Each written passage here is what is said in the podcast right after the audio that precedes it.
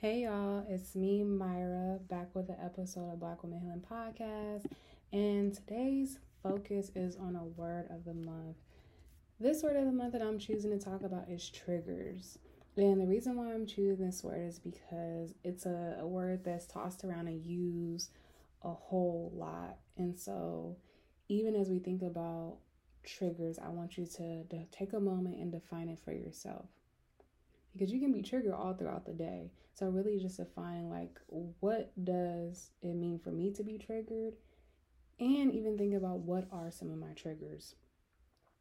And if we're taking it a step further, I'm curious for you all to think about how often you are impacted by these things.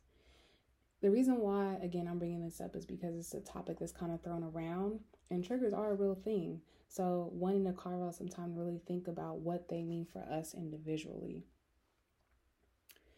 A question that I came across, I believe it was like in my email, was, um, or a book I was reading or something, I wrote it down, is how do my emotions fluctuate through the day and what triggers a shift in my focus and in me?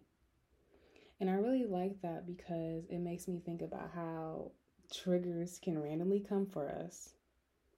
So we think and then throw us all off. And I say so we think because oftentimes triggers are things that happen over and over.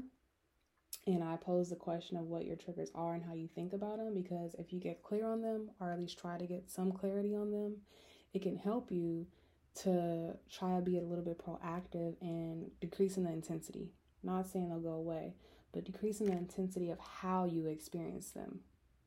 So, just the idea of taking some time to think about what triggers mean for you, some of the ones that maybe you struggle with on a day to day basis, or even around certain times of the year, the holidays are coming up, and thinking about what can I do to be proactive with these things.